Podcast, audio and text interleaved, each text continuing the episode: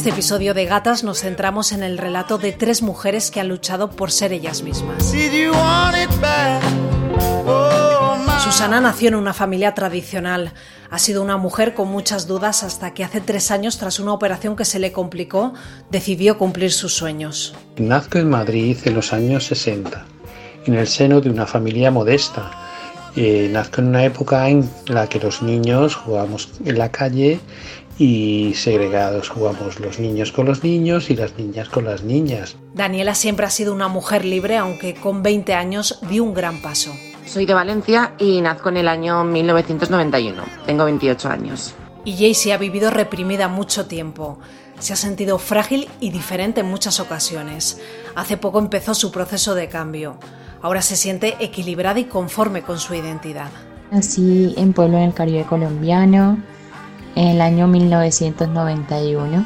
En esta época aún no habían matado a Pablo Escobar, entonces todavía digamos que tuve la posibilidad de vivir la época del narcotráfico. Arranca Gatas Trans. A mí me gusta mucho el día de carnaval. Es muy divertido porque nos disfrazamos y nos dejan ir sin bata ir como nosotros queremos. A mí me gusta mucho el día de carnaval. There is something I would like to tell you. I figured it out some time ago. I feel great, it makes me really happy, and I love you, so I'd love for you to know.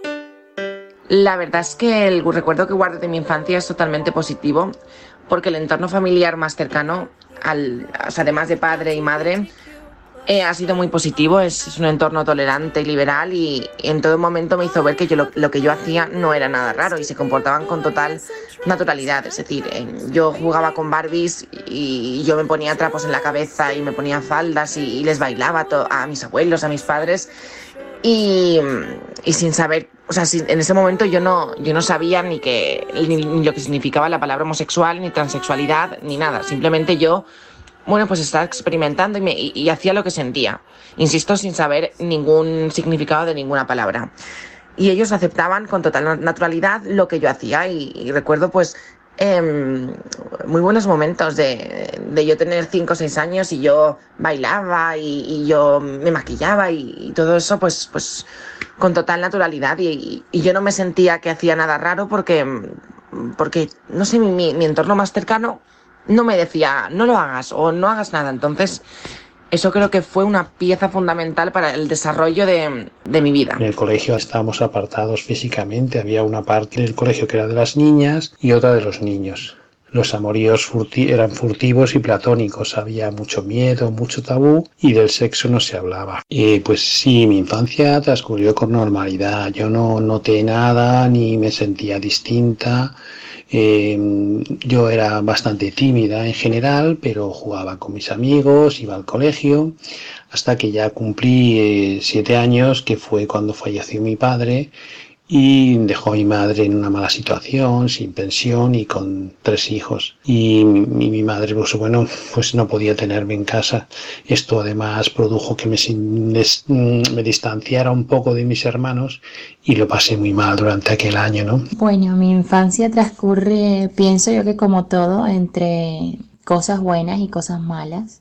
Eh, no puedo decir que todo fue malo ni todo fue bueno porque es como un equilibrio de, diferentes factores. Por una parte era el, vivir, digamos, en una situación de pronto porque mis padres se dejaron desde, desde que nací. Y bueno, esto de una u otra forma va generando un poco de, circunstancias fuertes. Sin embargo, en ese momento no podía comprenderlo de la misma magnitud que lo comprendo ahora.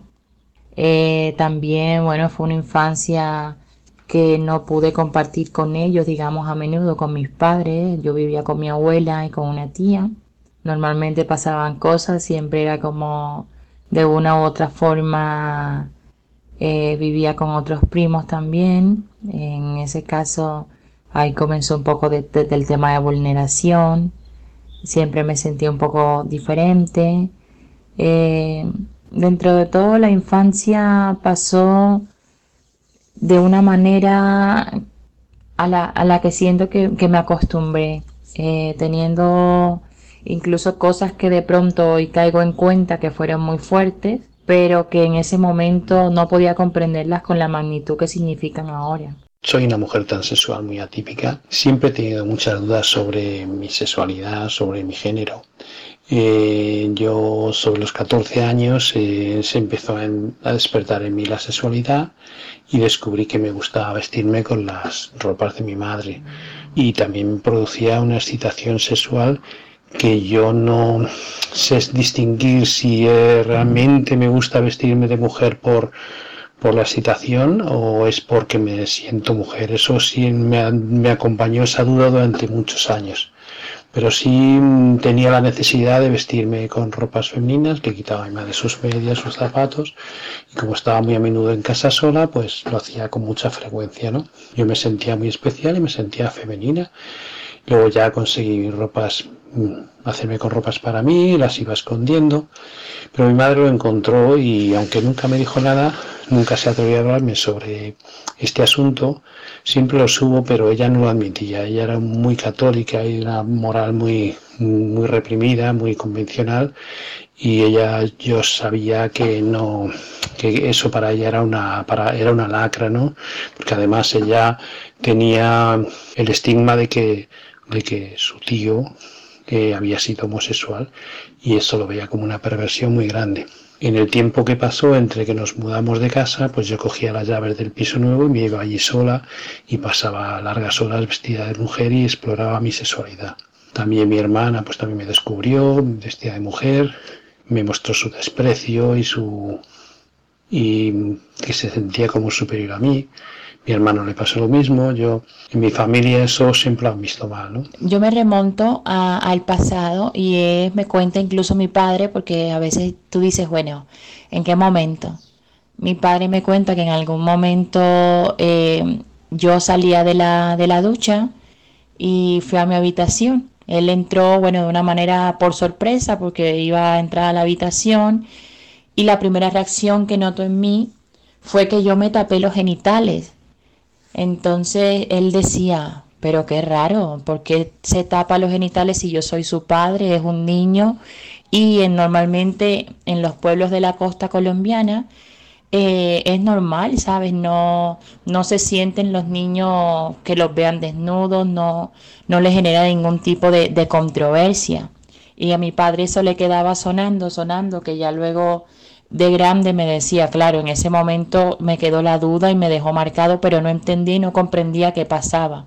De igual manera, claro, yo en ese momento era una niña, todavía no conocía conceptos de lo que era ser una mujer trans, no sabía que se podía transitar, eh, no sabía, no tenía un poco de información eh, en este sentido, sin embargo, siempre me sentí rechazada, me sentía diferente, en un plano de que, de que yo, por ejemplo, al bañarme en una piscina, ah, me sentía muy incómoda de compartir con otros chicos. Cada vez que, por ejemplo, que estaba con, con chicos a mi alrededor, para mí era, era sentirme incómoda, sentirme quizás no como no sé si llamarlo como, como una disforia de género en ese momento, pero me sentía que no correspondía o que me, no, no me veía igual que los demás, me sentía vulnerable, un poco frágil también.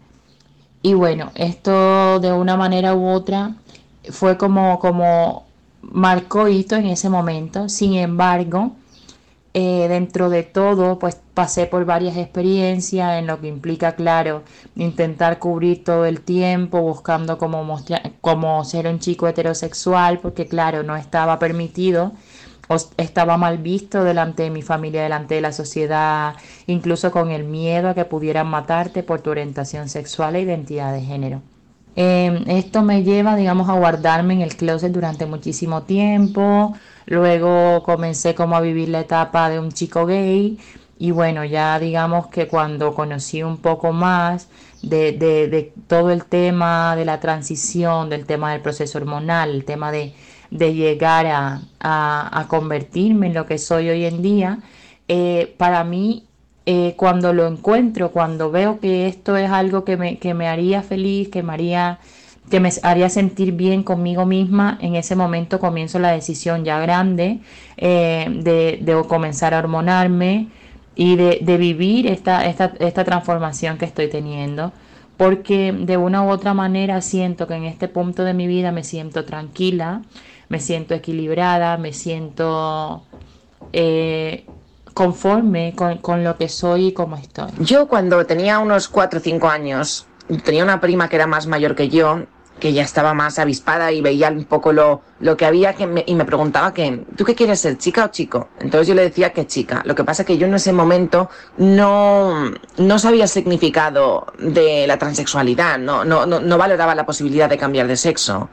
Entonces cuando yo recuerdo que manifiesto eh, a, a una amiga que yo quiero ser mujer, que soy una chica transexual, fue con 16 años. Ahí tuve la primera crisis de identidad de género que, digo, ostras, no quiero ser un hombre, quiero ser una mujer. Fue con, con 16 años.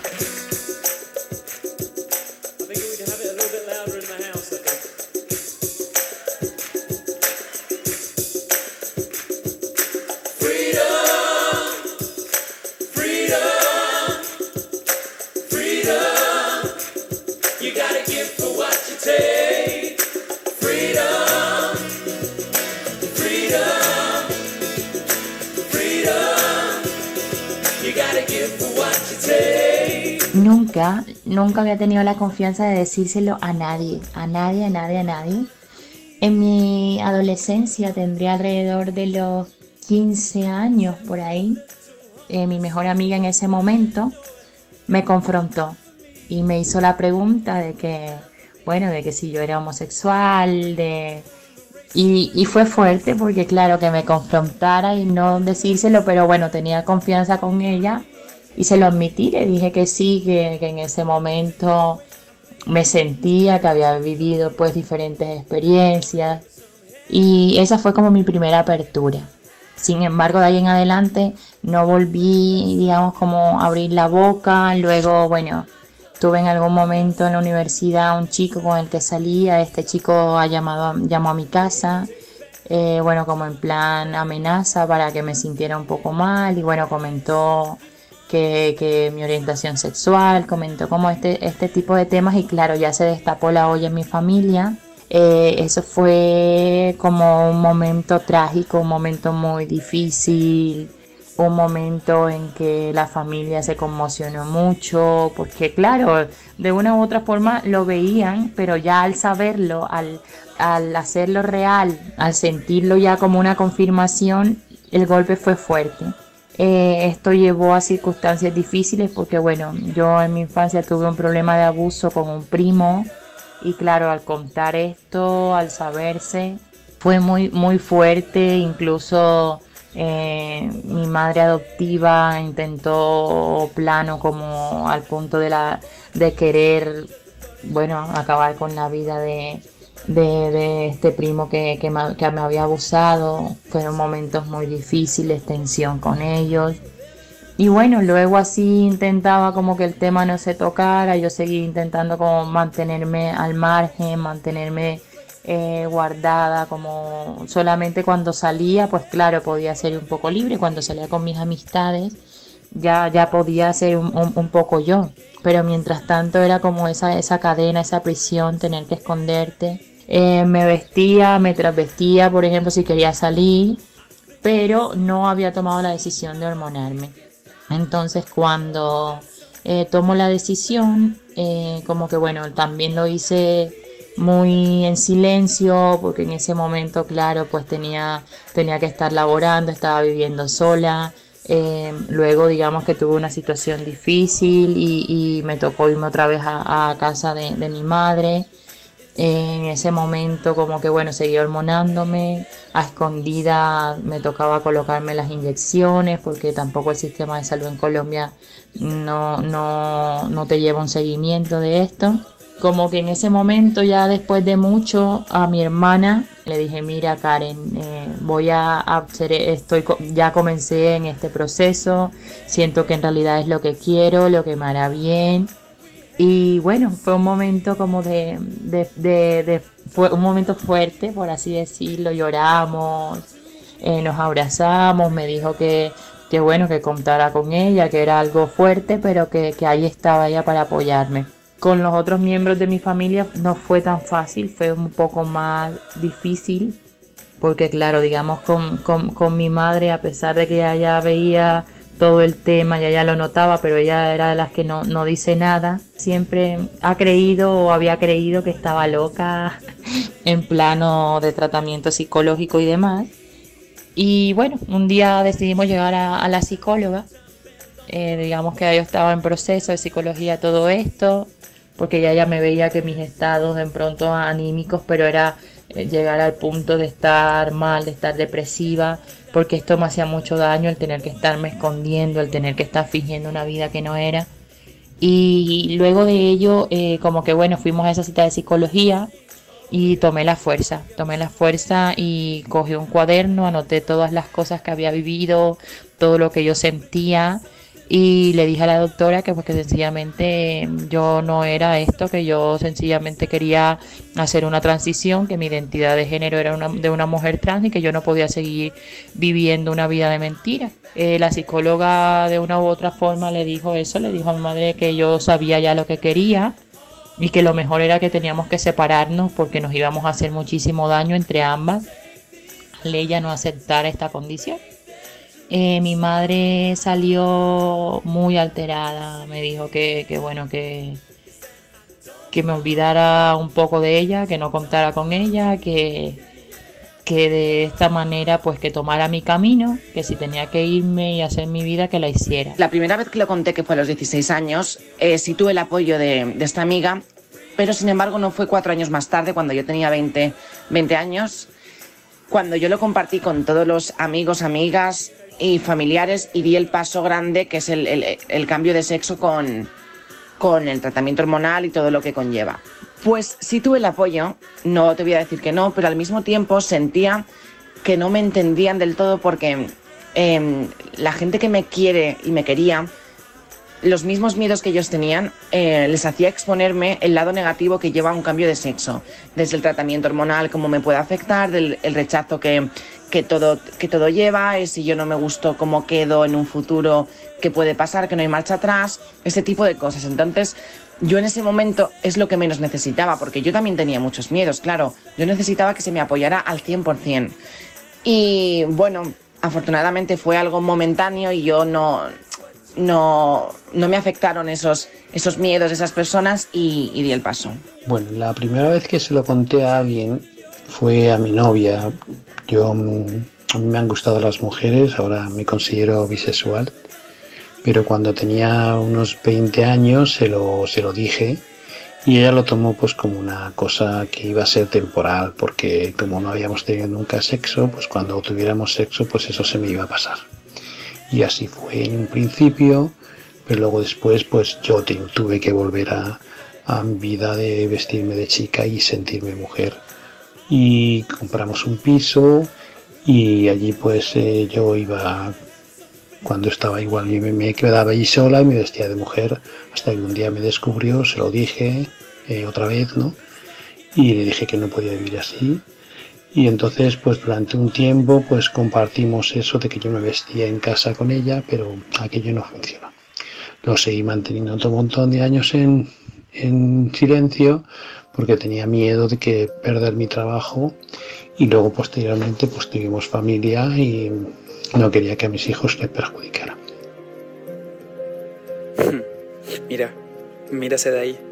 Ahí va el mariquita decía la gente. Desde pequeña pretendían acosarme con canciones como Fiesta, fiesta, pluma, pluma, gay. Siempre riendo, ja ja ja ja, a burla de mí, que para eso vine. No llores, mariquita, el duelo por dentro. La primera lengua que hablé fue la del odio. Aprendí de la violencia que existía en mi hogar. La lengua de mis padres mestizos fue un regalo que nunca escuché porque no quisieron hacerse cargo de mí, por maricón.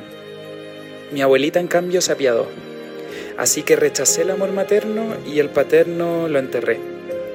Preferí tapar el dolor con una sonrisa, con esta sonrisa, de oreja a oreja, maquillada con lipstick, sellada en rencor. Me apenaban las caras de mi abuelita, cuando en el colegio la llamaban para explicarle el acoso que sufría. Incluso ahí no pude ver que a ese mundo yo no pertenecía. Esperando disminuir la humillación, me engañé a mí misma, queriendo ser rica, facha, heteronormada y popular. Odiaba mi voz aguda, maldije a Dios por nacer afeminada. Qué rápido olvidamos de dónde venimos. Qué lento sabemos hacia dónde vamos. Así que recuérdenmelo. Recuérdenme que vengo de otra tierra. Recuérdenme que soy sudaca, pobre, marica y travesti. Recuérdenme el abuso y la presión del gobierno a mi pueblo. Recuérdenme ese mundo cis, heteronormado para cogerle aún más odio, para escapar siempre de él. Sé que vengo de oro robado, de violaciones, del abuso, de la sangre de los indios masacrados que nuestros padres mestizos tan rápido han olvidado. Una mezcla horrorosamente trágica entre el reinado y el patriarcado. Y mi memoria no parece escapar de la idea que en esta tierra la historia no va a ser menos fea. Una dulce lucha, una amarga pena. He vivido escapando, siempre buscando un mundo mejor, aunque ahora caigo en la cuenta. ¿No será de mí de quien escapo con terror? Nuestras historias no pueden marcarse en casillas, no pueden etiquetarme, no pueden marginarme porque siempre he estado al margen, porque nunca tendré papeles para independizarme.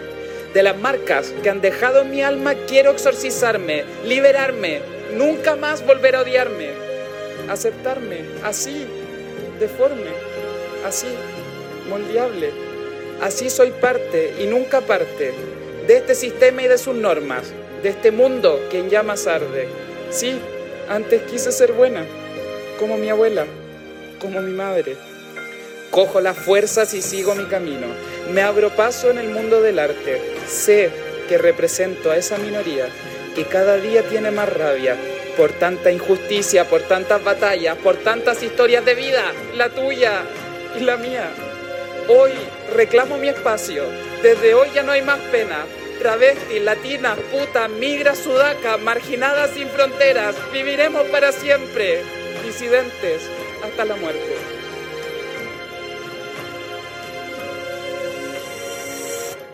Dentro de una u otra manera siempre existen limitantes. Eh, normal, he tenido problemas más que todo pues con el tema de, de, mi pasaporte, con el tema de mi documentación, puesto que bueno, eh, en Colombia no logré hacer el cambio por temas de que laboralmente no me era permitido. Eh, y eso, claro, entonces me genera un poco de problemas porque si quiero de pronto aperturar una cuenta en el banco, así fue casi que imposible hacerlo. Porque, claro, al tener un pasaporte todavía con nombre de hombre, con edad diferente, y que no tiene nada que ver con lo que soy hoy, se me genera un, problema supremamente grande. Eh, digamos, por ejemplo, también en temas como de, de llegar a, identificarme con la policía, me dicen es que no eres tú, he tenido problemas como con respecto a eso. Eh, dentro de todo, eh, también obviamente pues en, el sistema de salud, el saber que no existe, que todavía en este momento no, pues no tengo una tarjeta sanitaria y el tema de inclusión laboral para el tema de papeles, que apenas estoy en ese proceso porque me acabo de, adquirir permiso legalmente, digamos, pues ahorita en, en España. Entonces, pues que claro, ahora viene esa situación de ejercicio laboral en el plano de, mirar a ver qué tal son las oportunidades, qué tal eh, es la aceptación y la receptividad de una, de, una mujer trans en la vida laboral aquí en Madrid. Los problemas que yo me haya encontrado ha sido un poco pues la sanidad va lenta. O sea, el tema de, las cirugías va muy despacio, listas de espera depende por cada comunidad autónoma, pero listas de espera de hasta de 5 años. Entonces, Em, tienen que tener en cuenta o hay que tener en cuenta que para una mujer tener su resignación o tener su pecho es muy importante para poder integrarse en la sociedad. Porque si no te sientes tú 100% mujer o 100% realizada, empiezan un poco los problemas psicológicos y, no te sientes tú segura como para poder, ya te digo, integrarte en la, en la sociedad. Trámites burocráticos, bueno, en mi caso no, no he tenido ese problema porque yo sí me estoy hormonando, pero conozco a chicas que la medicación no les sienta bien o que simplemente no quieren hormonarse y se ven con la traba de que tienen que tener dos años mínimo de hormonas para poder hacer un cambio de sexo y un cambio de nombre en el DNI. Y no es justo porque ellas son mujeres, las ves y son mujeres simplemente que han decidido no hormonarse. Entonces, también están en su derecho de cambiar el DNI. En cuanto a la sociedad y el entorno laboral, esto que voy a decir es, es algo duro, pero es la realidad. Si tu apariencia es como la sociedad entiende de mujer, si tu apariencia es femenina y la sociedad te ve como una mujer, no vas a tener ningún problema en cuanto a rechazo laboral y social. El problema viene es cuando tu apariencia pues es algo más masculina. Para mí son todas igual de mujer. Pues la sociedad ya empieza a intuir o a sospechar que tú eres una chica transexual por, no sé, por la altura, por, los músculos, por las facciones faciales, lo que sea. Entonces ahí es cuando vienen los, los rechazos. Cuando llegó era un niño delicado, no quería mancharse jugando en el descampado, era un tipo legal, un amigo, un aliado. Había vivido arrogante aquel error inocente, llevar en cuerpo de hombre una mujer en su mente, él un hombre tranquilo ella una dama valiente, oh Manuel Raquel. Hace como unos tres años sufrí, tengo una enfermedad desde hace muchos años, una enfermedad crónica, pero aquello ya llegó a un punto que había un riesgo de producirse un cáncer y me tuvieron que operar. Fue una operación muy delicada, muy no tuve luego una se me produjo una peritonitis porque la operación no quedó bien y estuve a punto pues de quedarme en el quirófano. Fue una para mí fue una experiencia pues claro eh, tremenda y vi que la vida pues se puede escapar en cualquier momento ¿no? y, y, ahí me di cuenta que tenía que vivir que tenía que ser libre y salir porque cualquier día mmm, podría mmm, fallecer y o quedarme inválida y, esos sueños que siempre iba postergando o que no me atrevía a hacerlos, pues no se cumplirían, ¿no? Y dejé de pensar en lo que pensarían de mí los demás y me envalentoné y, y empecé ya a salir de continuo a la calle como mujer. De ahí luego pues pasé a, a ir a, a, dar el paso de ir a la unidad de identidad de género, aunque antes previamente también había ido a asociaciones de apoyo, donde pues me reuní con personas como yo, que tenían que eran mujeres transexuales, y allí pues me sirvió mucho de respaldo para yo eh, ir avanzando, ¿no? Y ya digo, bueno, fui a la UI, que allí me empecé, empecé el tratamiento hormonal y empecé ya mi vida plena como mujer. Entonces, bueno, yo ya soy, tengo más de 50 años y realmente pues llevo viviendo como mujer unos tres años. Eh, recientemente, pues eh, con motivo de mi cumpleaños, pues ya di el paso de decírselo a toda mi familia y a todos mis amigos que todavía no me conocían como, como Susana. Todos me han aceptado muy bien, para mí eso era la parte más difícil. He vuelto a donde vivía antes porque yo para hacer el proceso de transición me fui a vivir a un piso que tengo en Madrid, ahora estoy en las afueras de Madrid, y me fui a vivir, ahora me he vuelto a mi barrio antiguo donde todo el mundo pues me conocía como mujer. Y aquí como hombre, perdón, como hombre, y aquí es donde más me ha costado porque claro, gente que me conocía hace 20, 30 años como hombre, ahora les choca mucho, pero el proceso está siendo muy positivo y la gente me está aceptando y yo me encuentro muy feliz y soy mucho más sociable que antes porque ya mmm, me siento yo, ¿no? Y me siento libre y me he liberado de esa cara que durante tantos años me ha acompañado.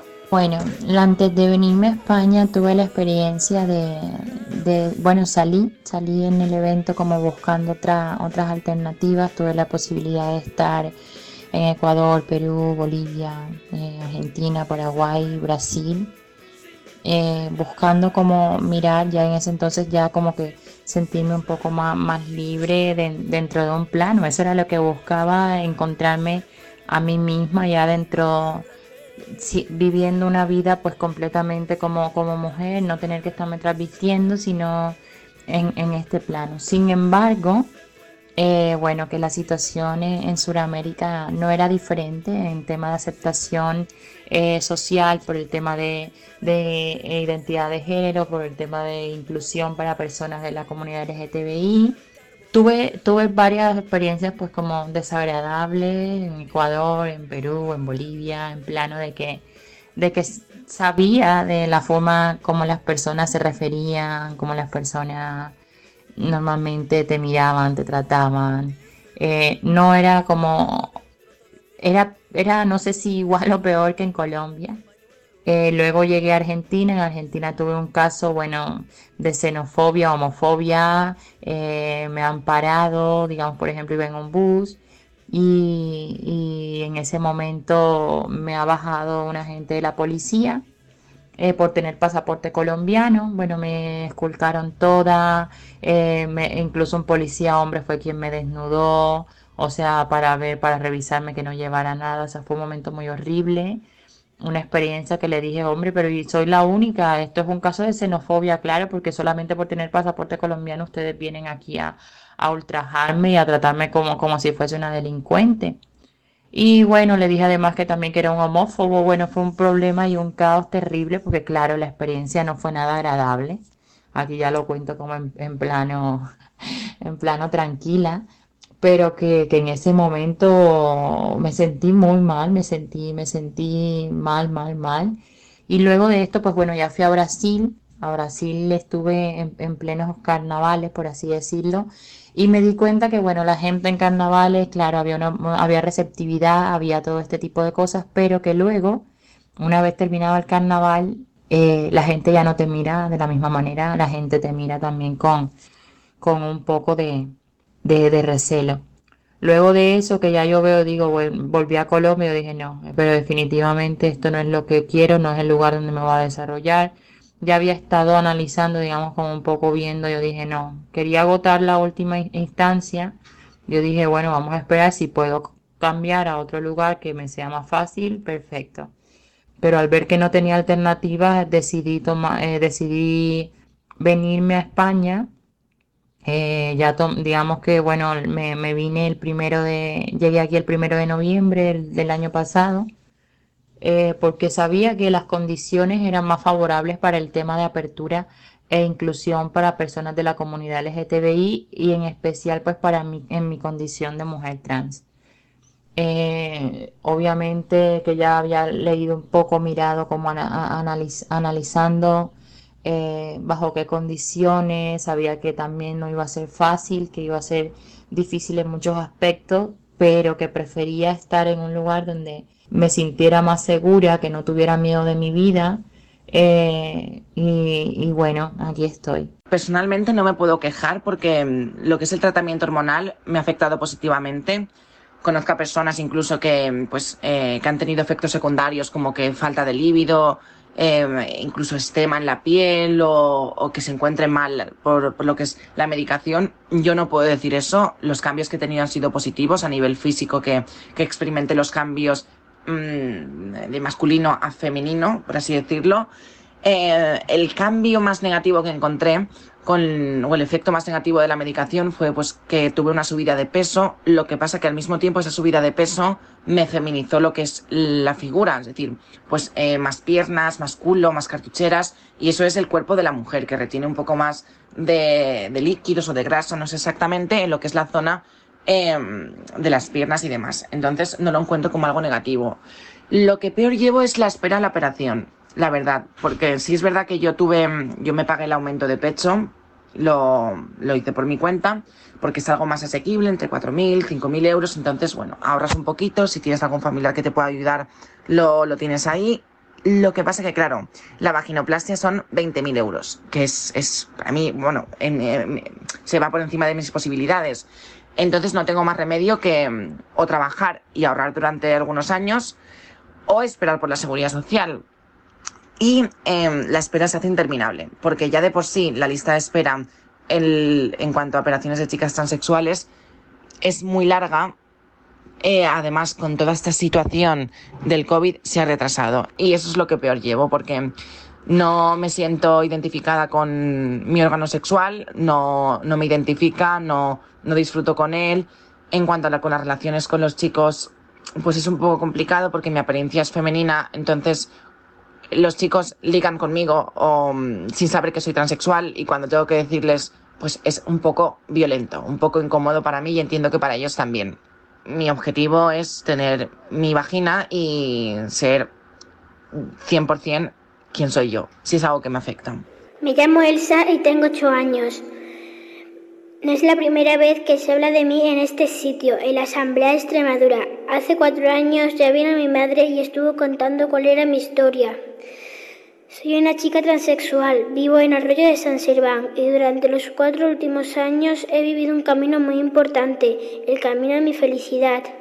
Estudio en el, colegio, en el colegio Nuestra Señora de la Soledad del cole de mi pueblo y allí he tenido la suerte de que mis compañeros y compañeras han comprendido cómo soy desde el primer día. Sin embargo, sigue siendo necesario recordar que tengo el derecho a ser llamada como yo me siento y que cuatro años después las equivocaciones son un poco raras, como si alguien pudiera dudar que yo soy una niña trans. Y también quiero decir que en el fondo he tenido suerte de nacer en mi pueblo. Allí todo el mundo sabe que soy una chica diferente, una chica transexual. Y me siento querida y respetada. Todo el mundo me conoce. Pero de todo lo que tengo que decir hoy, lo más importante es esto.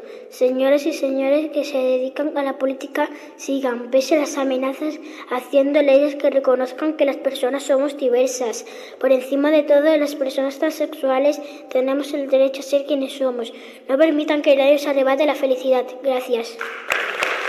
Yo a la sociedad le pediría que se intensificara la concienciación de, la sociedad para que se nos acepte.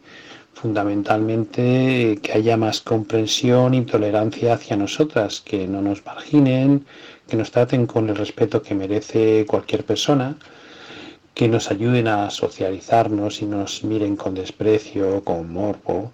Eh, no somos bichos raros y tenemos derecho a tener un trabajo, a vivir en sociedad, a circular por, por, la calle, por cualquier sitio, sin ser discriminadas y como mujeres, que es lo que somos. Nosotras no hacemos daño a nadie, no queremos quitarle el sitio a nadie. Nosotras respetamos a los demás y queremos también eso mismo, solamente eso.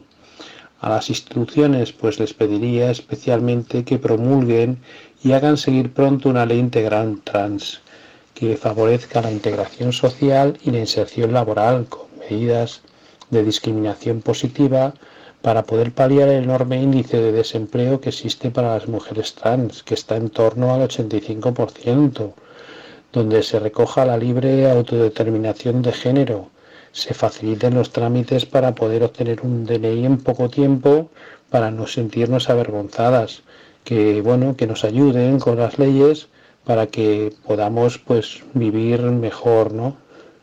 Que se haga respetar la, Constitución, donde se recoge el derecho a, no ser, a que nadie sea discriminado por razón de sexo u orientación sexual, que además pues endurezca las sanciones por delitos de odio hacia nosotras, por delitos de, de odio de género. ¿no?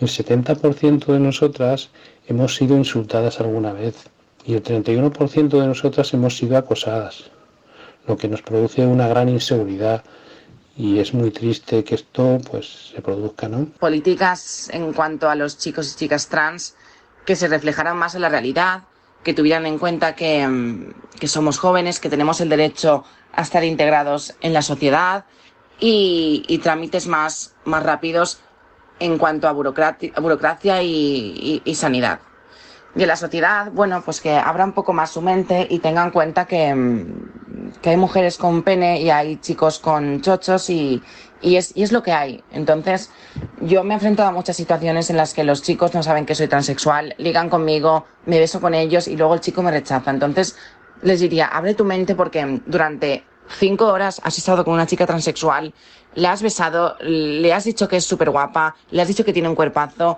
y cuando te he dicho que soy transexual, has dicho, Daniela, esto no es lo que estoy buscando. Entonces, yo lo respeto profundamente esa decisión, pero digo, tienes que abrir más tu mente porque, porque te he gustado. Entonces, si te dejo de gustar por eso es porque tienes prejuicios. Que si se escribe un papel, ese papel se respete, ¿sabes? Porque es lo principal. Cuando se establecen y se sacan leyes, decretos o demás, lo más importante es darle validación y hacerlos cumplir en cada una de las organizaciones a las cuales cubre este tipo de documentos. Por ejemplo, en 1989 está la recomendación relativa a la condición de las transexuales, eh, que también de una u otra forma está la resolución 2048 de 2015, donde, digamos, expresa lo que es la discriminación trans en Europa, que recomienda agilizar los procesos accesibles y transparentes. Eh, de una u otra manera tenemos también eh, la, la, ley 2 de 2006, donde, que es lo que representa que está en la identidad y expresión de género e igualdad social y no discriminación de la comunidad, eh, de la comunidad de Madrid. En este caso, digamos, hablando plenamente de la comunidad de Madrid, y es donde se establece que una persona trans tiene una, autodeterminación eh, propia por encima de un criterio de un tercero. Y también establece en el punto 3.5 eh, y es que sencillamente a las personas trans se les debe dar atención igualitaria en temas jurídico, legal, psicológico, laboral eh, y toda una índole de, cosas. Si de pronto en realidad se hicieran eh, cumplir las leyes como deben ser, no deberíamos tener un problema porque lo que está escrito en el papel tiene mucha validez. ¿Sabes? Entonces es como llevarlo a la práctica, poder hacer entender de que todas las personas tenemos iguales derechos, que todas las personas eh, delante de la ley nacemos iguales, con derecho a la libre expresión, con derecho a la libre determinación de, la, de su identidad. Eh, no es fácil, pero es una tarea que se va dando. Yo pienso que, que en este momento estamos haciendo, digamos, todo el colectivo trans, todo el colectivo LGTBI, personas afines a, a nuestra realidad que también apoyan esto y son los procesos educativos, procesos de formación, incluso desde la, la escuela, desde entidades, trabajar conjuntamente desde las instituciones de educación y de formación, incluso desde el Ministerio de Igualdad, eh, proyectos que permitan la vinculación de personas de, con orientación sexual diferente, con identidad de género diferente, para poder cumplir con estas expectativas planteadas en, en, estas leyes establecidas previamente. Un mensaje a aquellas personas que están viviendo las situaciones más terribles, las mayores vulneraciones de derechos, porque sus derechos no son aún una realidad. Y me refiero a los hombres y a las mujeres trans, a esa T de, del colectivo LGTBI. Quiero que sepáis que vuestras vidas importan y que institucionalmente no vamos a retroceder que este Gobierno va a hacer todo lo posible, porque así se ha comprometido a ello, para que vuestras vidas sean, como las de todos y todas las demás, vidas dignas de ser vividas, para que sean vidas libres y, sobre todo, vidas felices. Ahora, más que nunca, estamos orgullosas de vosotras.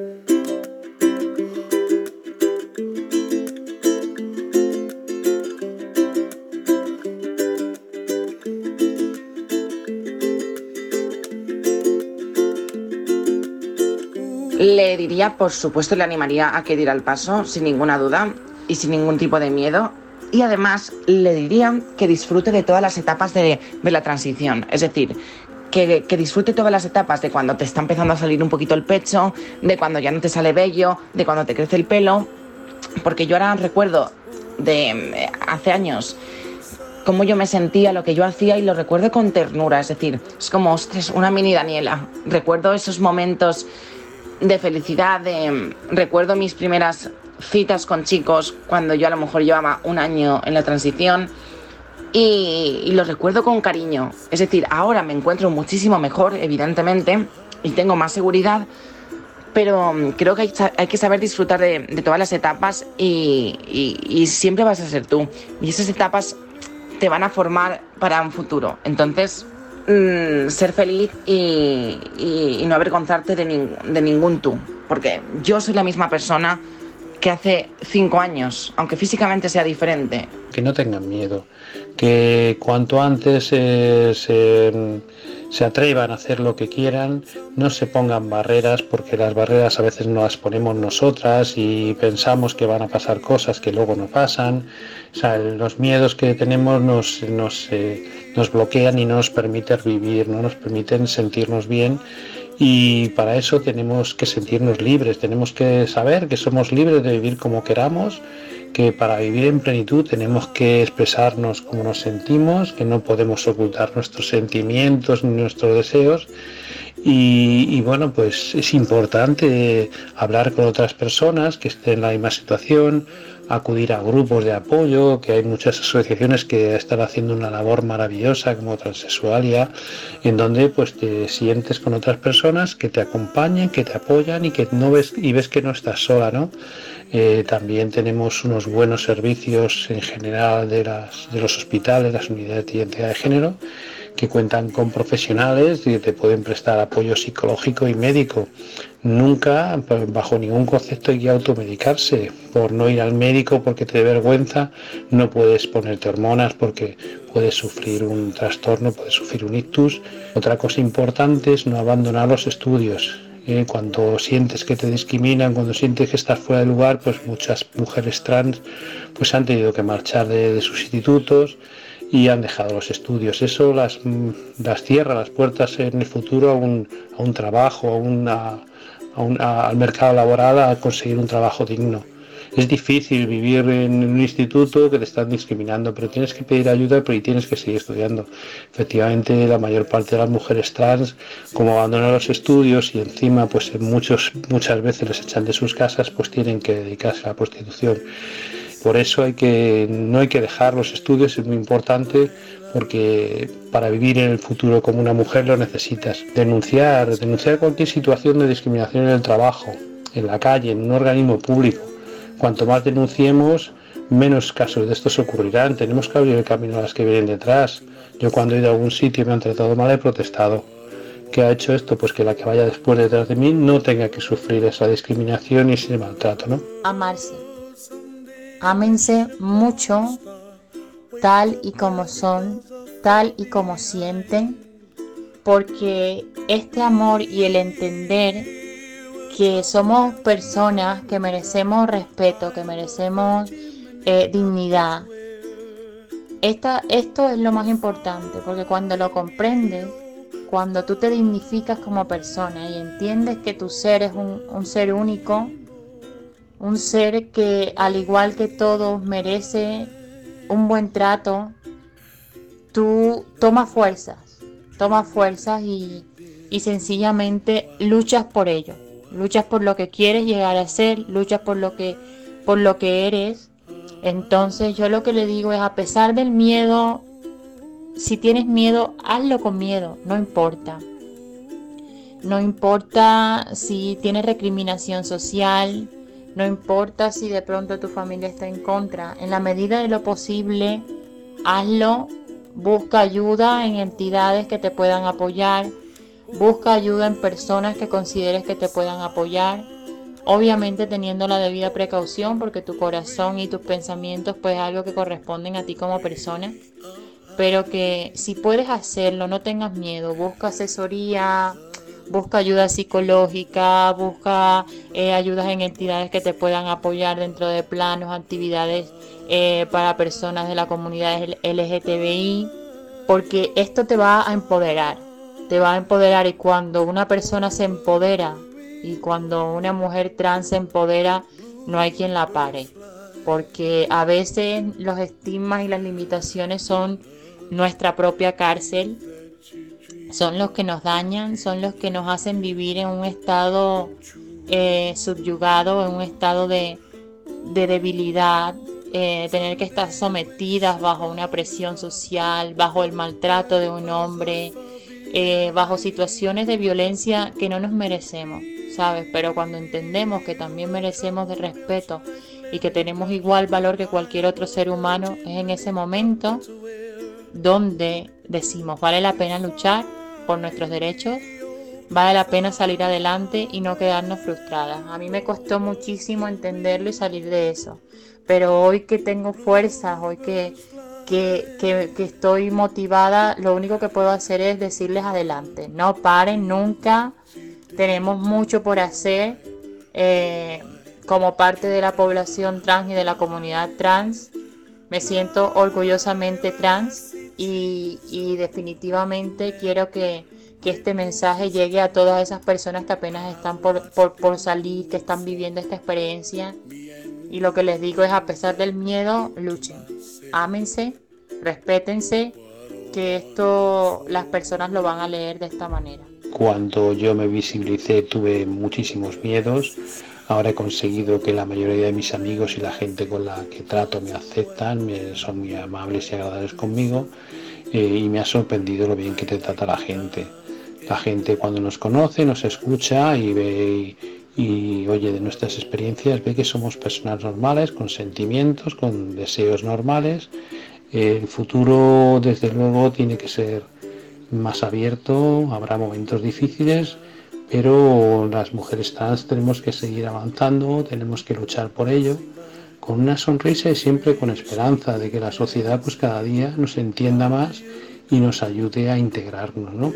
Hemos avanzado mucho, y no podemos perder lo, logrado, pero tenemos que seguir así hasta que consigamos la igualdad de trato y de oportunidades que nos merecemos. Animar a todas las chicas y chicos trans que no han dado el paso a darlo sin ningún tipo de miedo, a todas y todos los que sí hemos dado el paso eh, a continuar en esta lucha que a veces tenemos que participar y a todas aquellas personas que nos apoyan, muchísimas gracias porque mm, hay veces que tenemos que enfrentarnos a comentarios, a vídeos o a incluso a otras personas que, que, son muy cerradas de mente y que eso nos impide avanzar en nuestra, en nuestra vida y en nuestra trayectoria.